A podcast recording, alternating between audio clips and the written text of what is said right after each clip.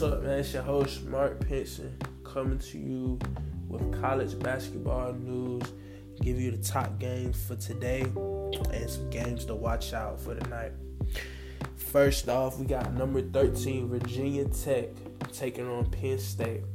Now, my prediction for tonight, I feel like Virginia Tech will handle business and keep this thing rolling to stay in the top 25 for your men's basketball in the NCAA and that game is today at 7 o'clock p.m.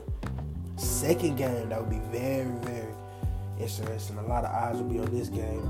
Number nine, Michigan State versus Louisville today at 7:30 p.m. Although Louisville is not ranked in the top 25 in the country, you can't forget that they will always be a, a great team and always a great contender, not only for the you know ACC championship and the tournament for the NCAA men's national championship basketball. Another game that a lot of people will be watching is um, is Indiana versus preferably my favorite basketball team, my favorite college basketball team since Kyrie Irving and Mason Plumlee and all those guys. Be number three Duke, coming off a tough loss against the new number one team now Gonzaga. I feel like Duke will come out and handle business, which they will be at Cameron Indoor Stadium tonight.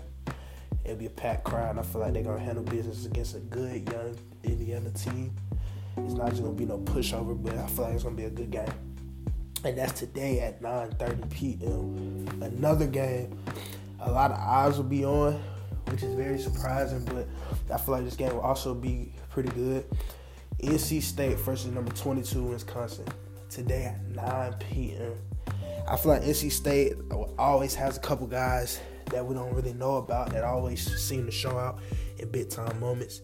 Although Wisconsin, you know, did earn their their place in the top 25 college rankings, I still feel like NC State can come out with that upset today if they really work and really play team ball.